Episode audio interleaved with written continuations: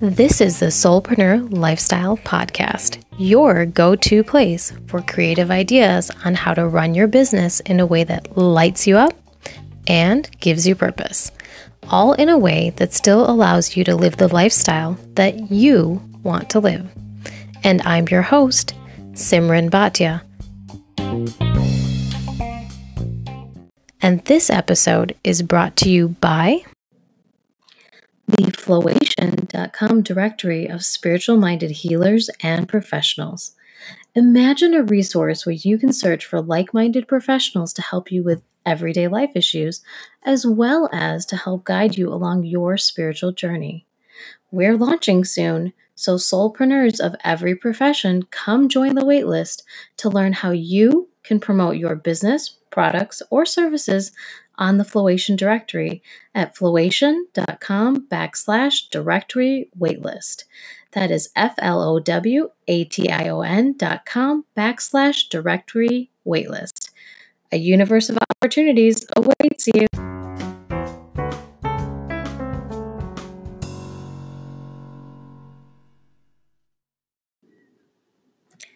A few years ago, I read this advice that you should, if you are having trouble getting into a creative space of your own, you should pare down the amount of influencers or classes, etc., that you're taking down to just two or three individuals or organizations that you're following. And I took this advice to heart. And one of the people who I included in my list some six and a half, seven years ago that I felt really connected to, that, you know, I liked the way they spoke, was Kate Northrup, and she is our guest today. And I can say for me, her work has been very relevant, um, being somebody who is a feminine minded, spiritual minded, heart based entrepreneur. And so she's actually been the only person out of my list um, that's been consistent out of those three people um, for the last six and a half years. Everyone else kind of rotates through depending on the season of work I'm in. And I love this current iteration of her work so, so much um, with the Origin Collective, which you'll hear about in the interview, and her work to bring basically our divine feminine energy to the forefront of how you do business. So, man or woman, everything that she is saying in this is super relevant if you're a parent you've ex- you've experienced the stress of trying to be a conscious parent along with being a very intentional entrepreneur you'll relate um, if you that and if you just are somebody who really wants to find a different way of managing your energy versus your time then please listen in she has so many wonderful insights on how to do this. So I really hope you enjoy this interview today.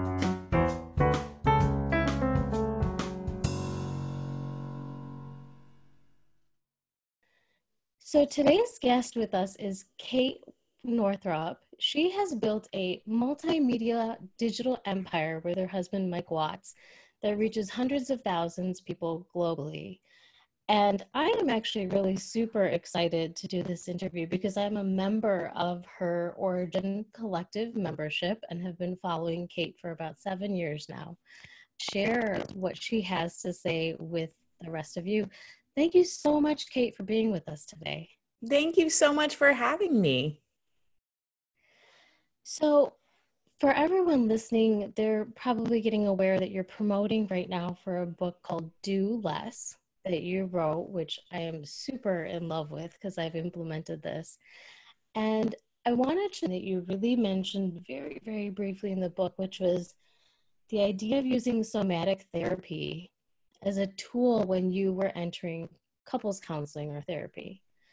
I assume you've done similar things related to your personal growth in your business. And I want to kind of explore more the internal landscape of what was going on in your mind, heart, soul as you started expanding your business, going from one person to including your husband to now a team of six or seven people.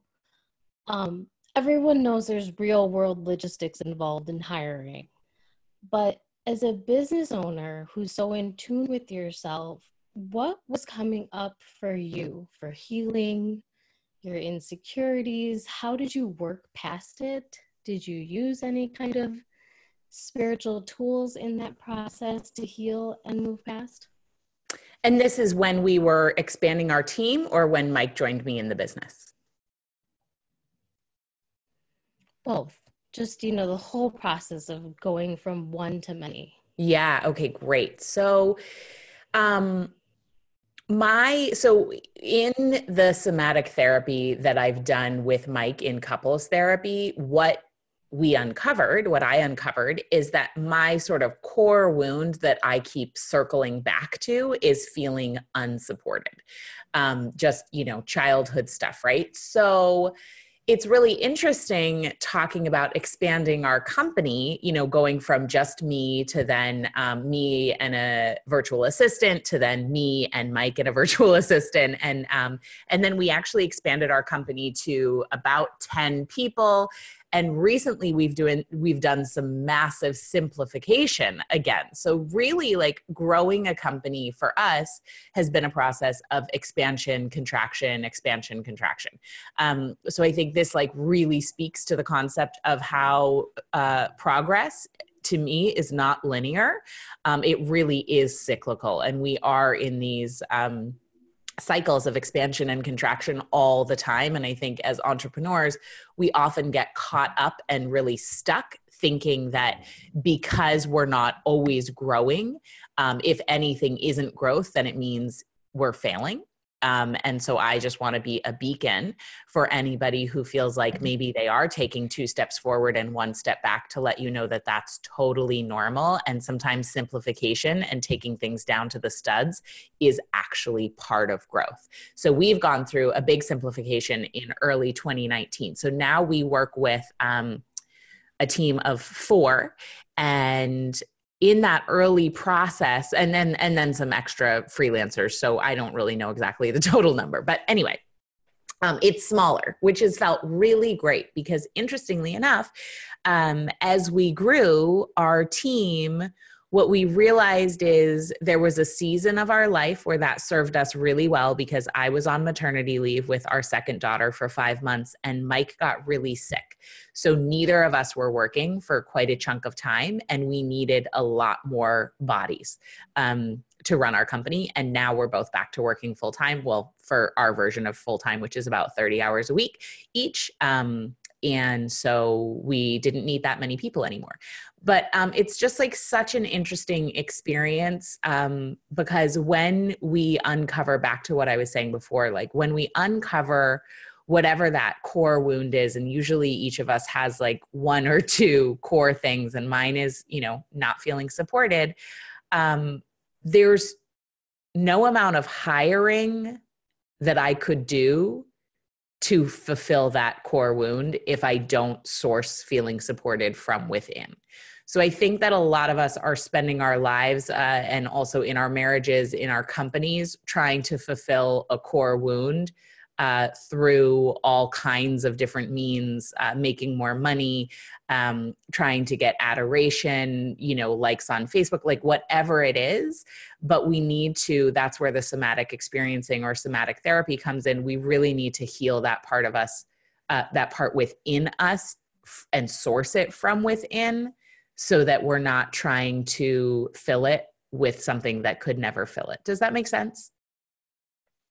Yes, absolutely. And I love that you brought that up. That reminds me of a scene that you describe in the book where you were sitting on opposite sofas with Mike, and then you talked about being able to fill this yourself. Do you mind sharing that story really quickly? Yeah, of course. So we were caught in this loop. Um, which by the way is a loop we come back to just like at a higher level of consciousness. So i see growth as like a spiral staircase where you do revisit the same thing over and over and over again but from a higher state of consciousness.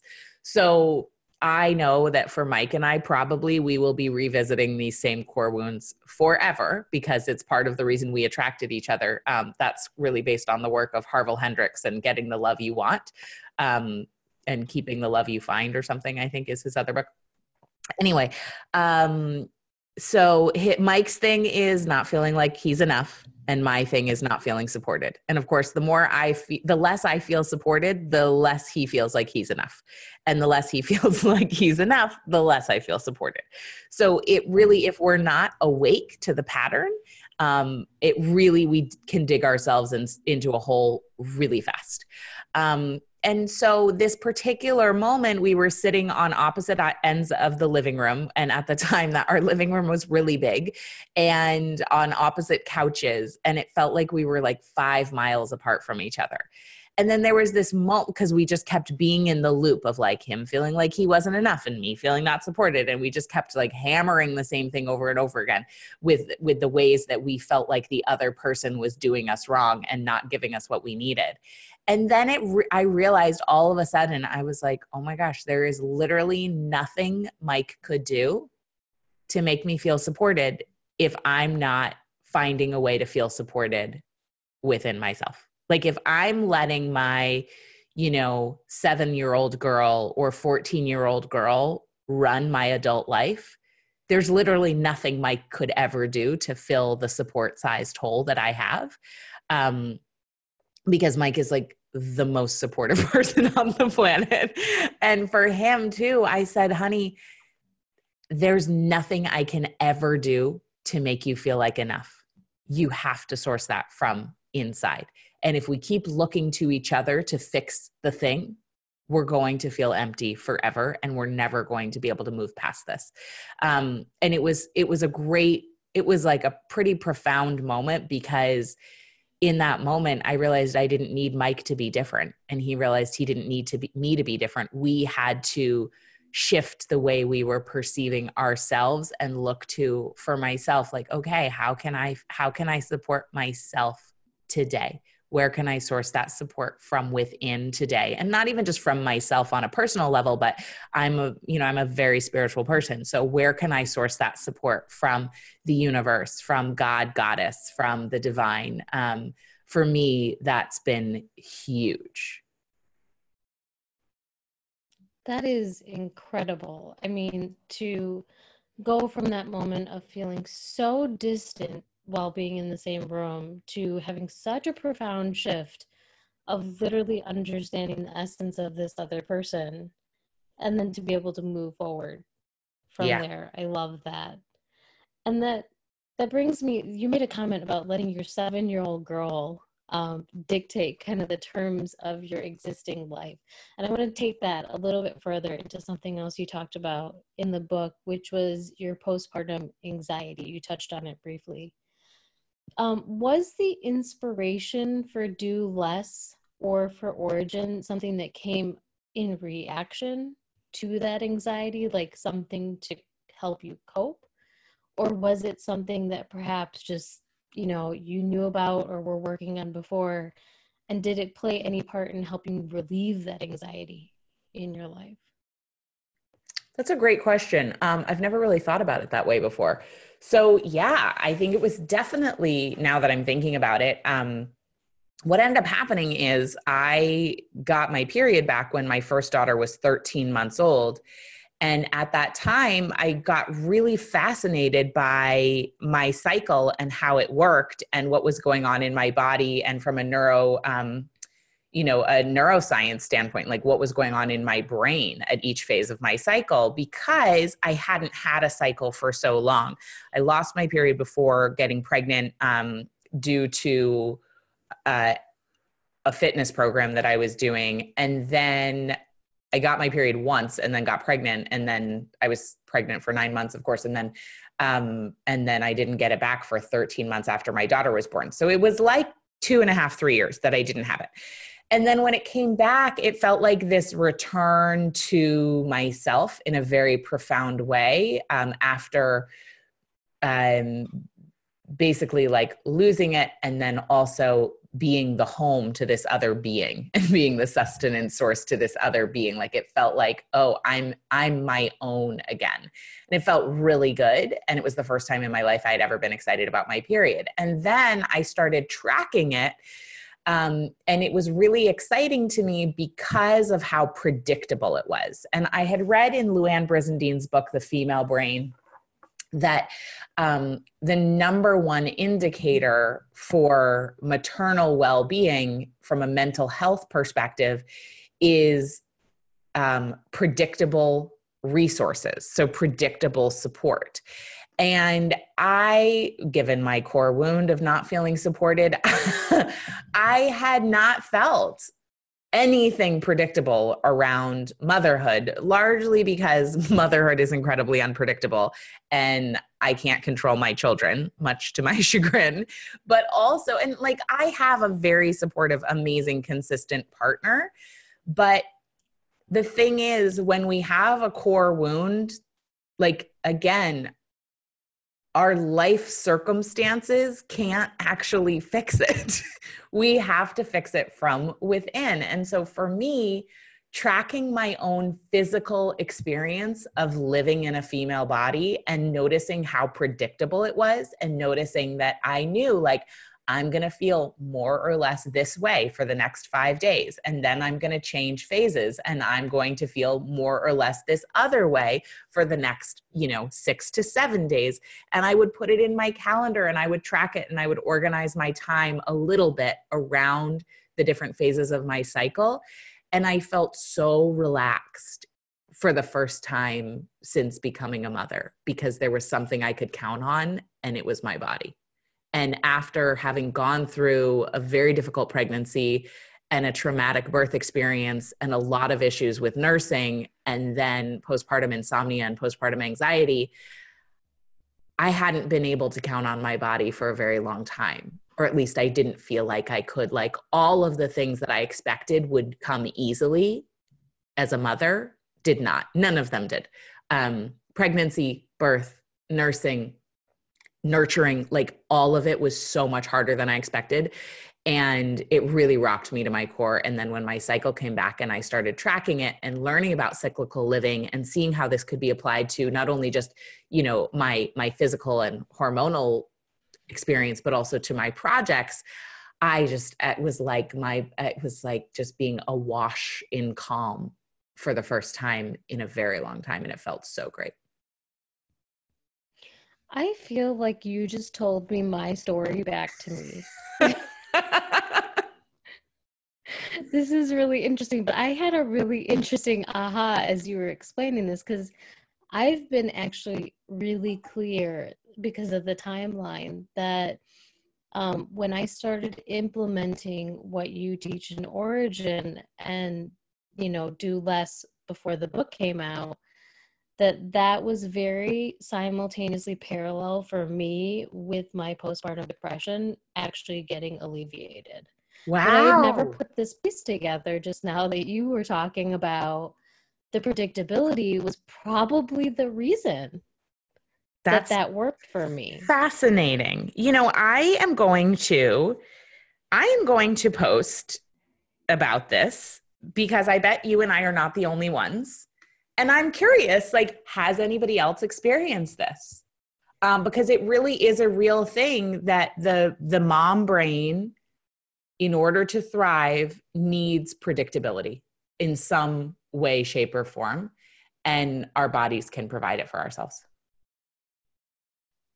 or the moon if you're not having a cycle for whatever and I reason. I love that. And so, oh yeah, exactly. And so, so okay. Speaking more to this particular topic. Um, I know I have just been like every mom group I'm part of, anyone who mentions anxiety or depression, I'm like, okay, let's get you on this origin plan. You need to join. Like, I, I promise you this is going to help because of the results I got. But what tips do you have for women that are maybe in that pregnancy, pre pregnancy, pregnancy, postpartum kind of stage? Like, you were just talking about can maybe apply these concepts in a way that you're teaching in origin and do less um, to maybe either relieve or let up some of that anxiety or depression or even maybe just avoid it to begin with because it wasn't a great experience to be honest. No i agree. It was not a great experience. And i just want to say that i think a lot of the you know um I know a drug just came out, you know, for postpartum depression and um and you know there's various ways that people treat it and it, it, we are talking about it more in our culture which i think is really important and raising the stigma but i also want to say a piece that i don't think is in the conversation nearly enough is how deeply unsupportive our society is of parents. Like, we are just not set up for thriving as families in this sort of insular family system that we have where you know the mom or the dad but usually the mom is expected to be like this sole source of sustenance fun care nurturing eh, safety everything for this child until they go to school. And I understand, obviously, like we send our kids to daycare, we've had nannies. You know, I am not a stay at home mother where I'm all eh, everything, the end all be all for my kids, but I still think that there's this underlying cultural expectation that if we are not the end all be all for our children, that somehow we're failing them. And um, it's not normal. And that's not how children have been raised for hundreds of years. Uh, children have been raised in community with other children around, with other caregivers around. And it's abnormal to be like on the living room floor playing with your mother every day until you go to kindergarten. It's just not.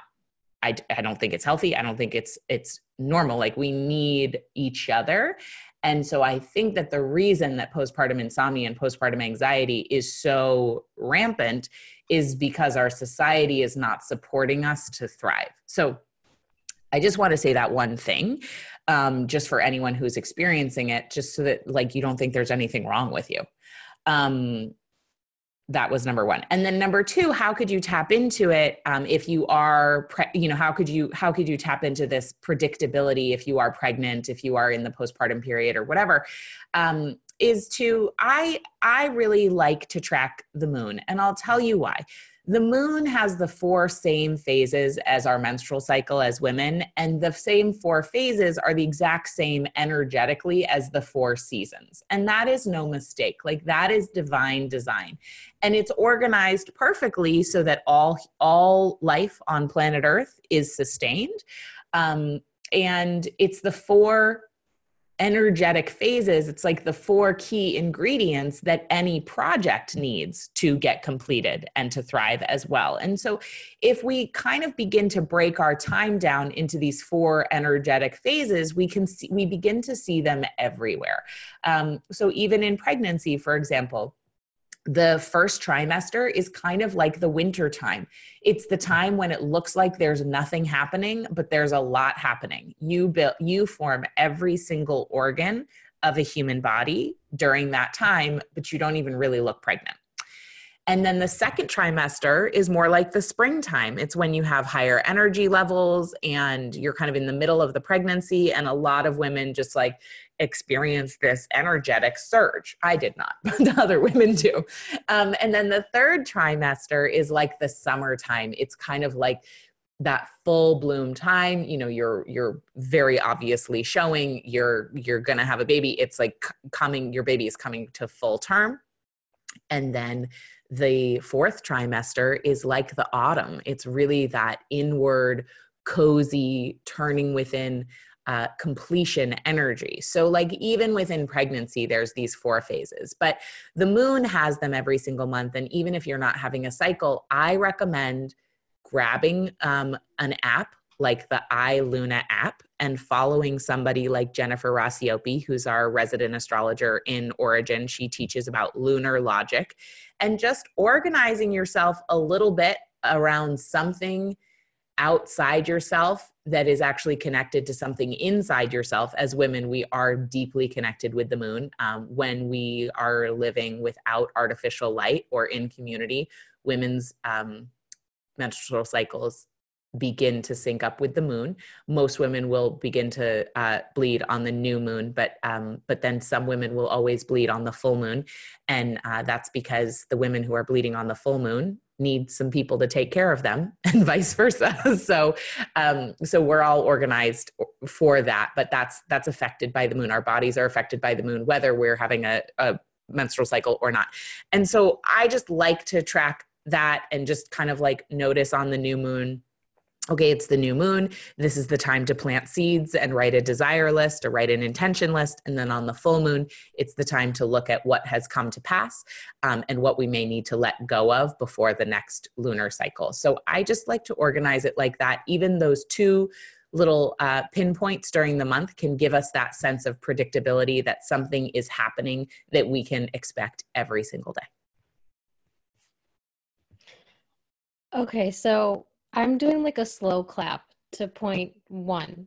Amen on that because I mean, really just I think you hit the nail on the head of like if society was structured in a way that was much more supportive to the mother and the father and the new family, um, this wouldn't be happening but also because I interact and so do you with a lot of mompreneurs, right? Yep. So they're in the entrepreneurial space. They have even less support from the government or whatever yeah. um, in terms of getting paid maternity leave or any of that stuff. And so it does feel like, and this is just an assumption on my end, that the postpartum anxiety are all, you know, spiritual minded entrepreneurs.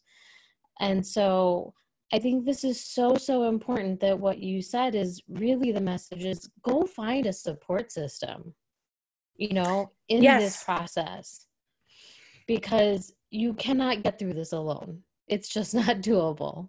It's not doable um, and it's um, not normal to expect ourselves to. So that's the other thing. I think that um, around the postpartum anxiety or depression or just any requirement of support that we have, there's this idea that that it's like the last resort is to find support like oh i'm throwing in the towel i can't do it alone i guess now i have to get support.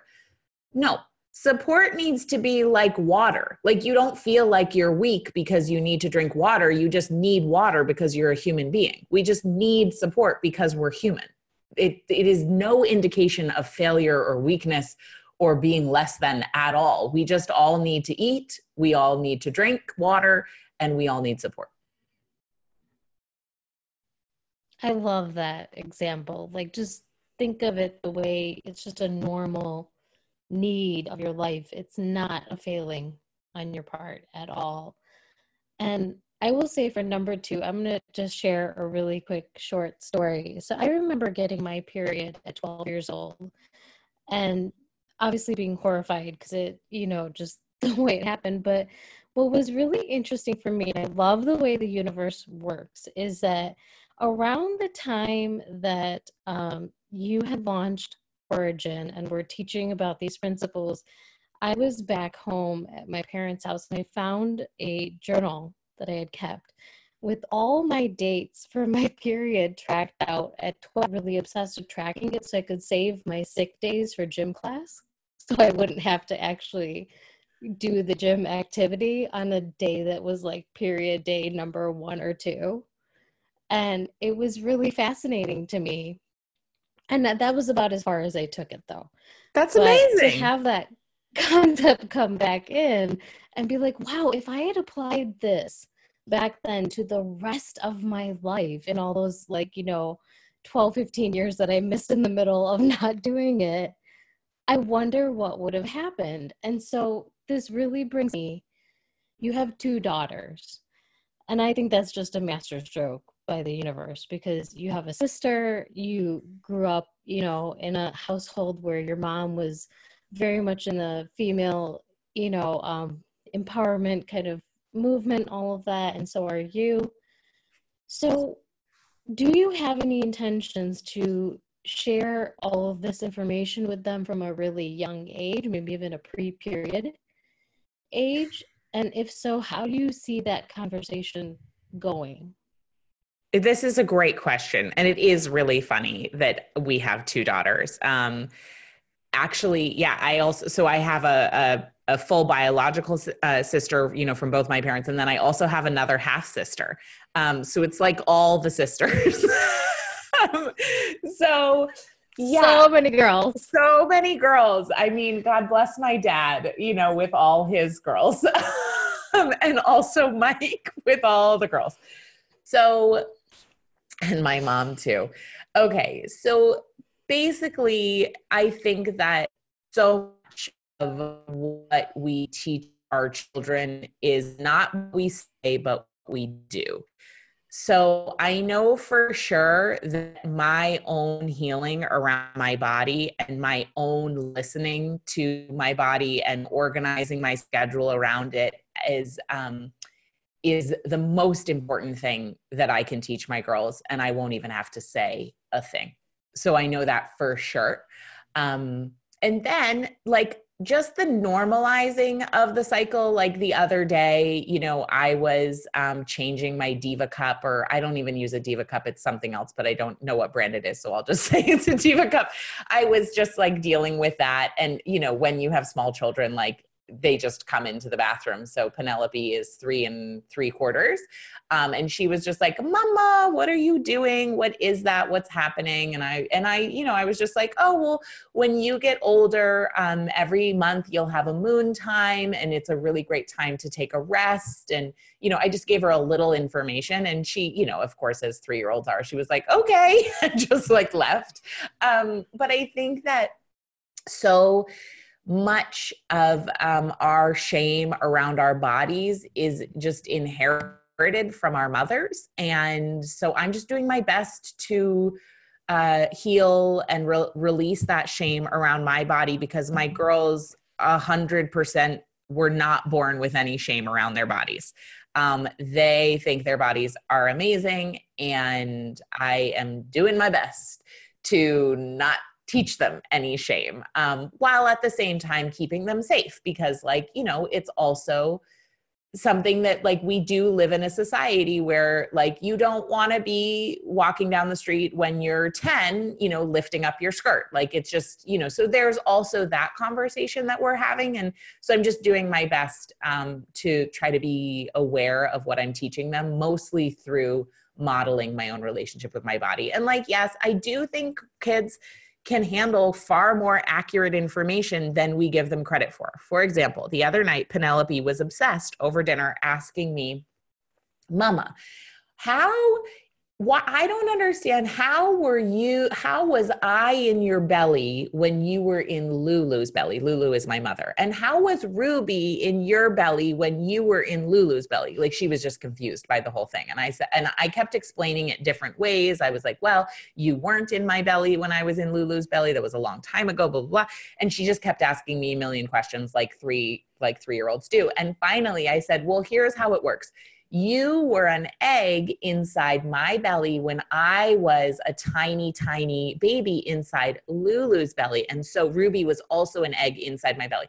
And Penelope goes, Oh, and she stopped asking questions. So I just think that, like, we can give our kids age appropriate, accurate information because they know when we're telling the truth.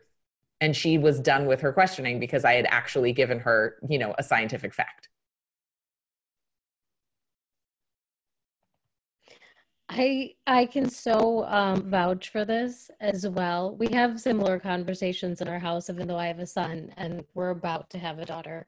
Um, I remember a situation. He was looking at one of our wedding pictures, and he's like, "Why wasn't I invited?" And I'm like, "You were there, but you were just an egg."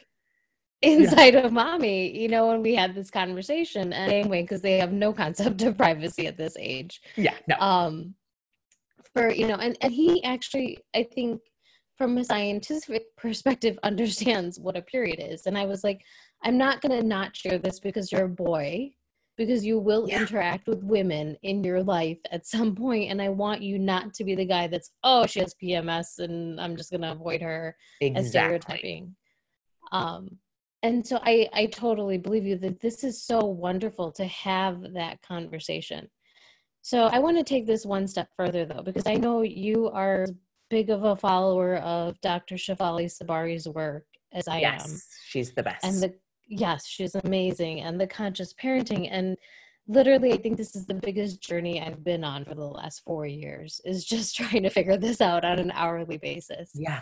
So given um now like you're getting very popular in the women's space. Your mom was on Oprah. I mean, there's a lineage kind of there silently for the girls, for your daughters. How do you have this conversation without also projecting onto them that you must be this way?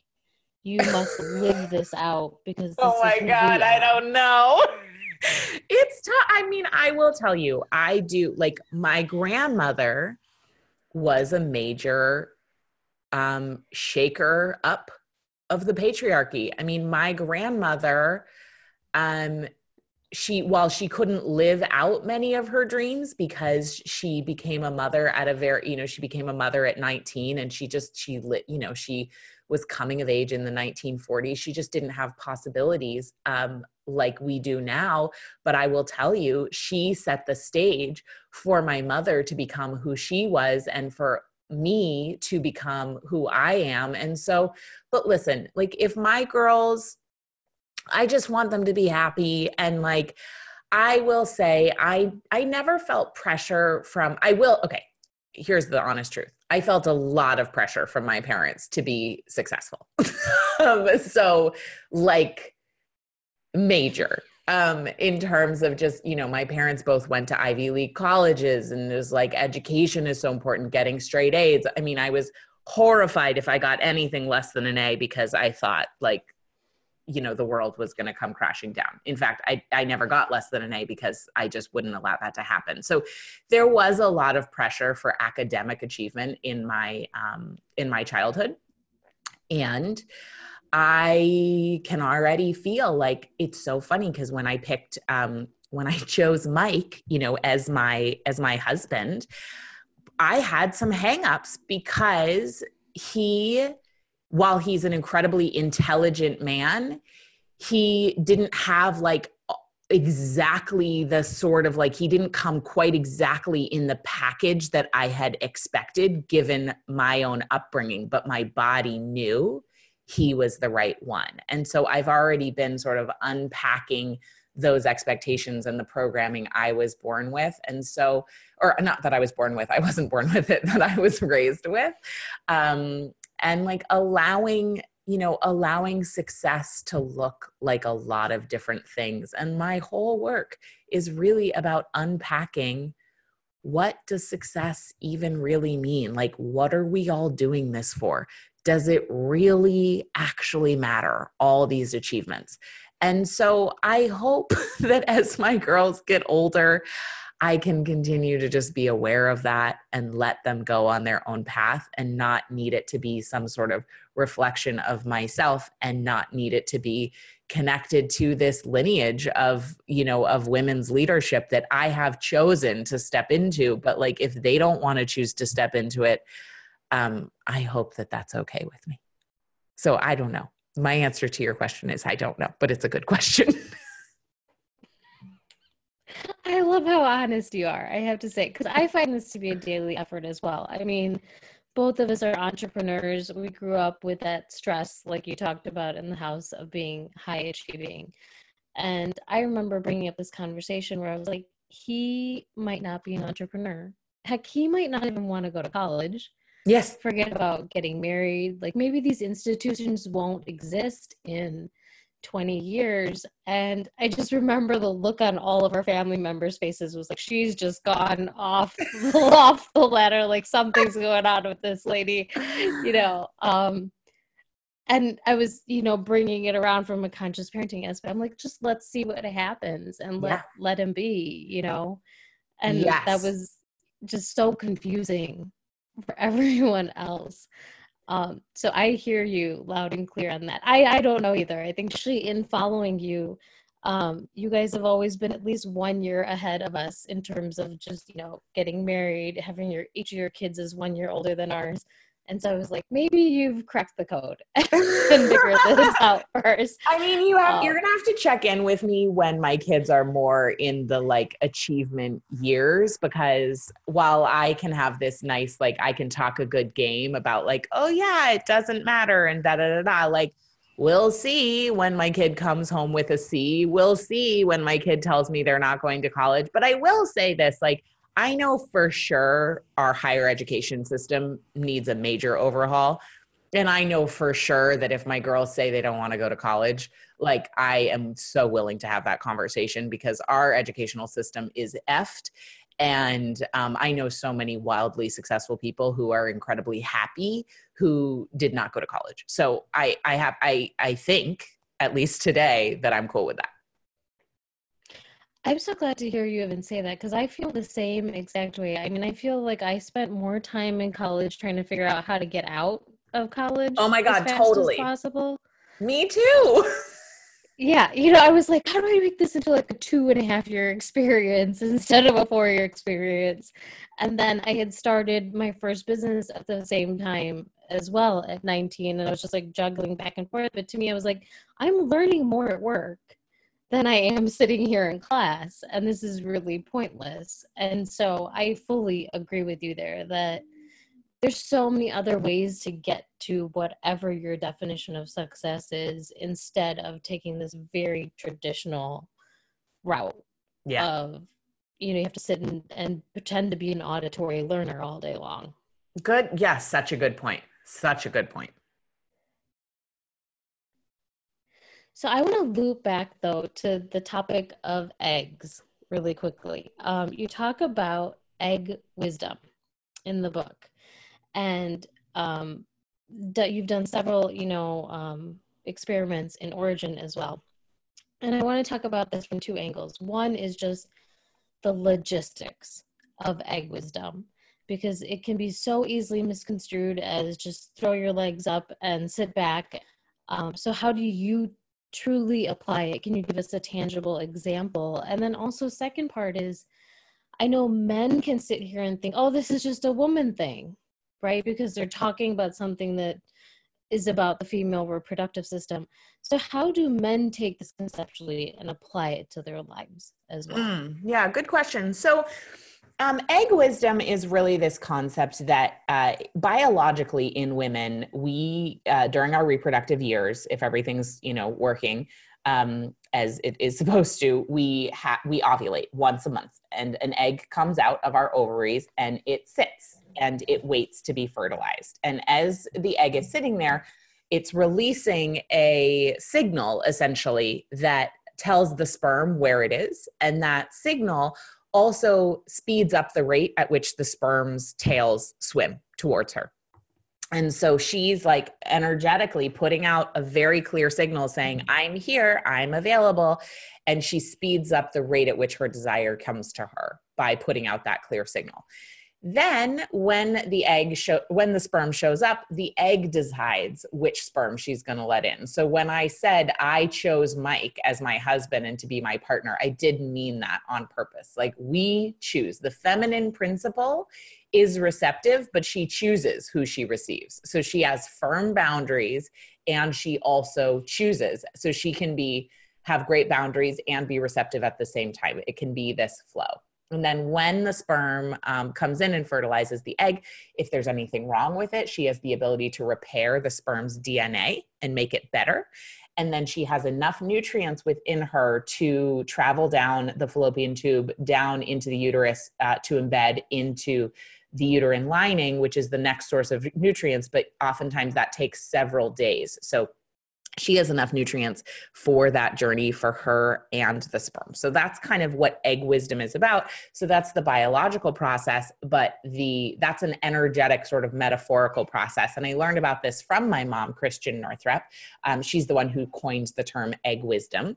And so when I am thinking about my desires, I think about okay, am I trying to be the sperm swimming wildly with like a million other sperms trying to get into the egg?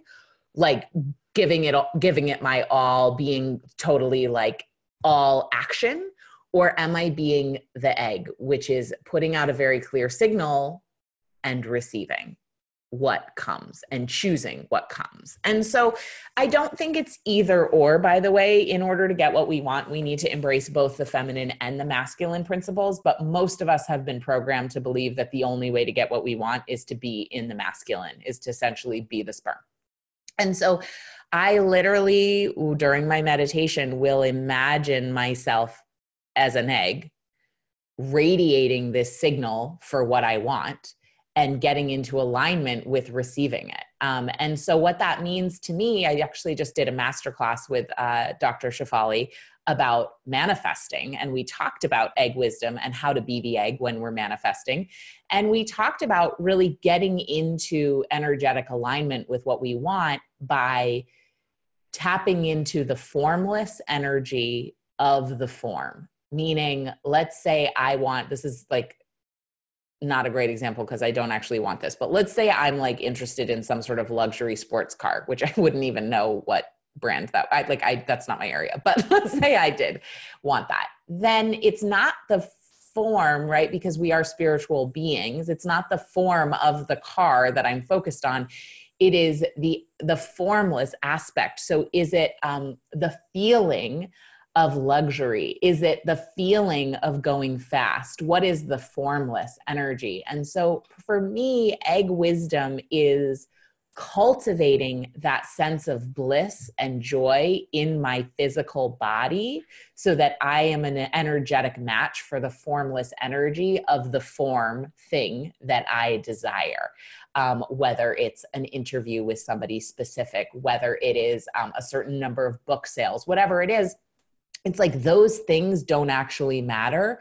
It's the formless energetics that do. And to me, egg wisdom is like getting into that vibrational alignment and knowing that my physical bliss and my physical feeling of alignment is going to be 10 times more important than focusing on the actual thing that I want. Does that make sense? Oh, absolutely. I've used this through and through so many times um, over the last couple of years. Can you give us maybe an actual example from your life or your business, though, where you have really used this concept of egg wisdom and what results you got from it?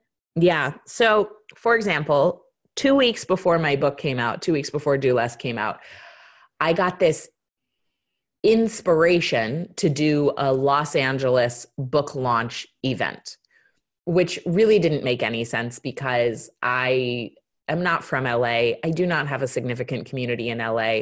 I live outside of Portland, Maine. It's far away. I have small children. like there were so many reasons and it was 2 weeks away. So many reasons not to do this, but it felt like I just really wanted to. It was this clear, it was a very strong desire. And that to me was egg wisdom. So I put it out there. I went about putting out a clear signal, which requires in human form a few action steps. And so those action steps were emailing a venue and um, just also uh, looking for the support. Like, how could I?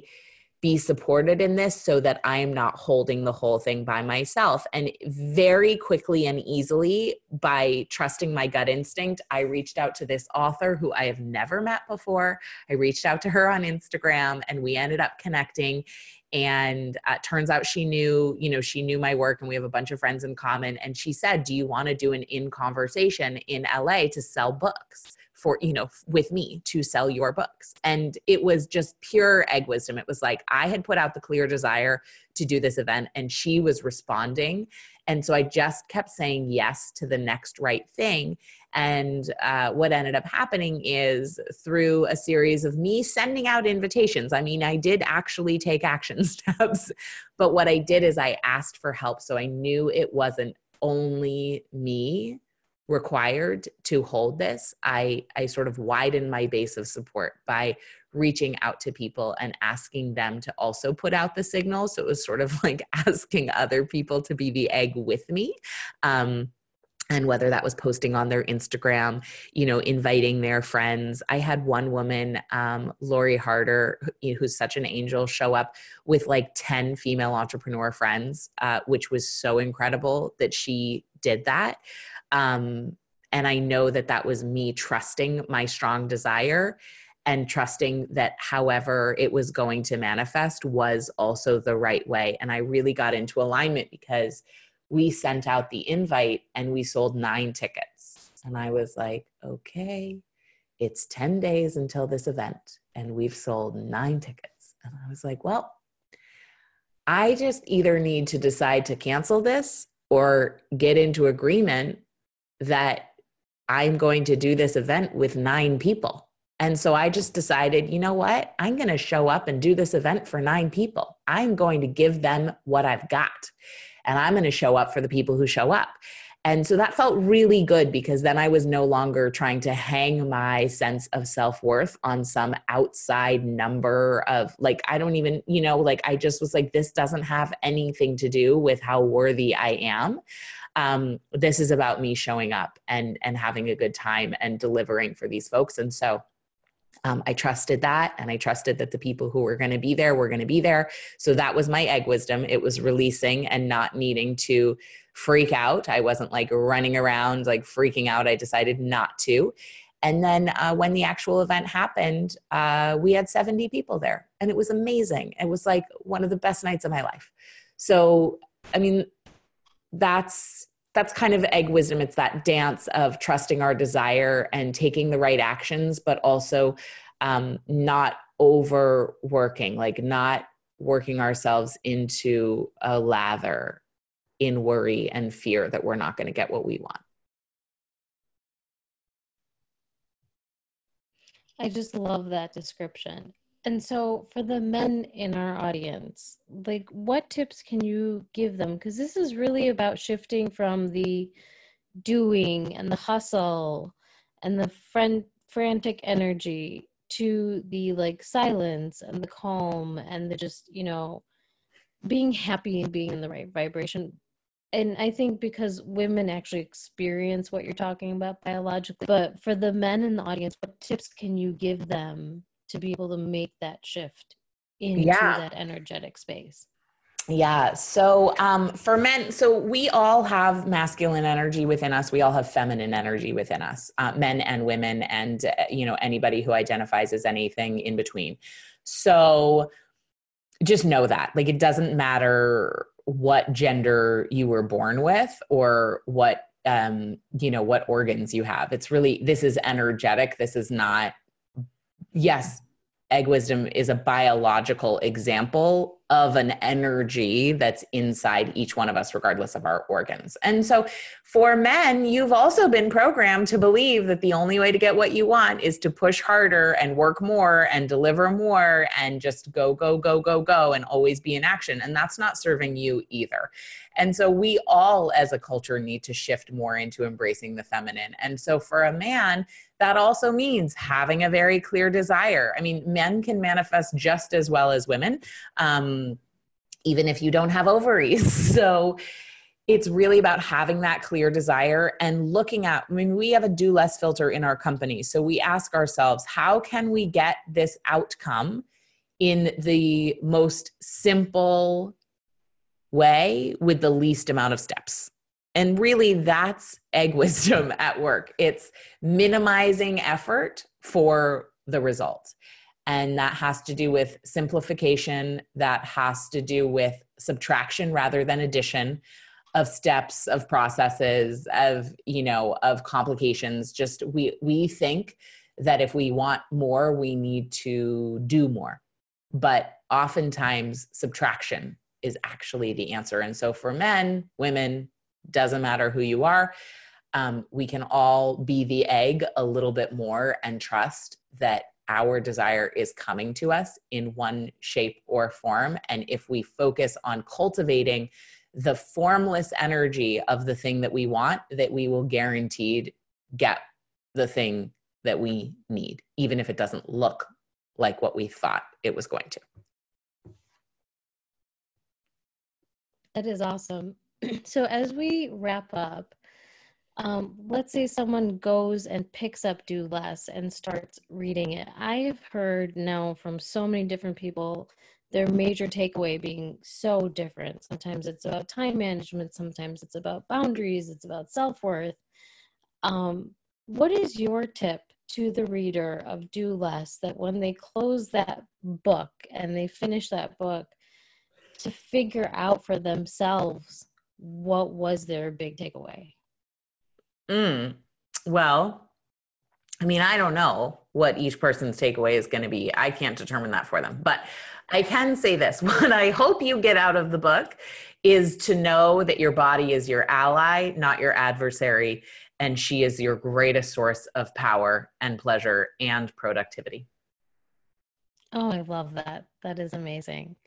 So now on to our last two questions. Uh, first being, what is your favorite flavor of ice cream? Oh, um, Oreo coffee, coffee Oreo by far. That's an interesting combination. It's amazing. And, and I, I have, have to try it out it like a few places. I was say I've never actually heard of it. We have a big tub of Oreo in our fridge um, for my brother-in-law, but I've never heard of Oreo and coffee. But I will definitely have to try it. This is so good. If you're ever in Maine, um, Kettle Cove Ice Cream has it, and I love them. So everyone in Maine, make sure you go over to Kettle Cove and ask for the Kate Northrup. they won't know what you're um, talking. Um, and last one. Last one, where can people find you online if they are just fascinated with what you're teaching and they now want to connect and learn what you have to offer? Where are you? Yeah, I'm at katenorthrup.com. So if you are wanting to get your book, go to katenorthrup.com forward slash book, and you'll be able to get a bunch of bonuses, um, including that masterclass with Dr. Shefali on manifesting. Um, and then I also have over there a uh, weekly planning ritual that's going to save you two hours a day, and it only takes about 11 minutes. Um, so you can get that for free. And then at Kate Northrup on Instagram is also a good place to find me.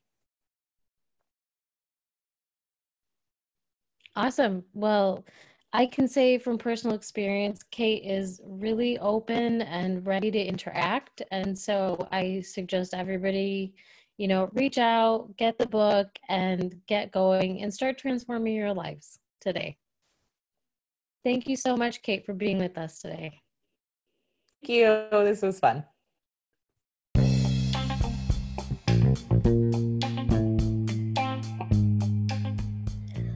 I want to say a big thank you for listening in. Without your support, there wouldn't be a podcast. If you've gained insight or inspiration from this podcast, please subscribe for regular updates and please share this podcast with someone you know who will benefit. Do you have a story to share about your own soulpreneur lifestyle that you've set up? Have a life or business problem you'd love a system for? Or want to be an anonymous caller for one of our live segments? Then go to your Anchor app or the Anchor website, find this show, and click on Message and record your story or question. You can also find the show notes on our website at flowation.com backslash TSLP. That's F L O W A T I O N dot com backslash TSLP. And subscribe to the TSLP Insider to get a look behind the scenes of what it takes to bring this podcast to life and get some exclusive offers that are only available to our email subscribers. Also, don't forget to follow at Flowation on Instagram to get updates about this podcast.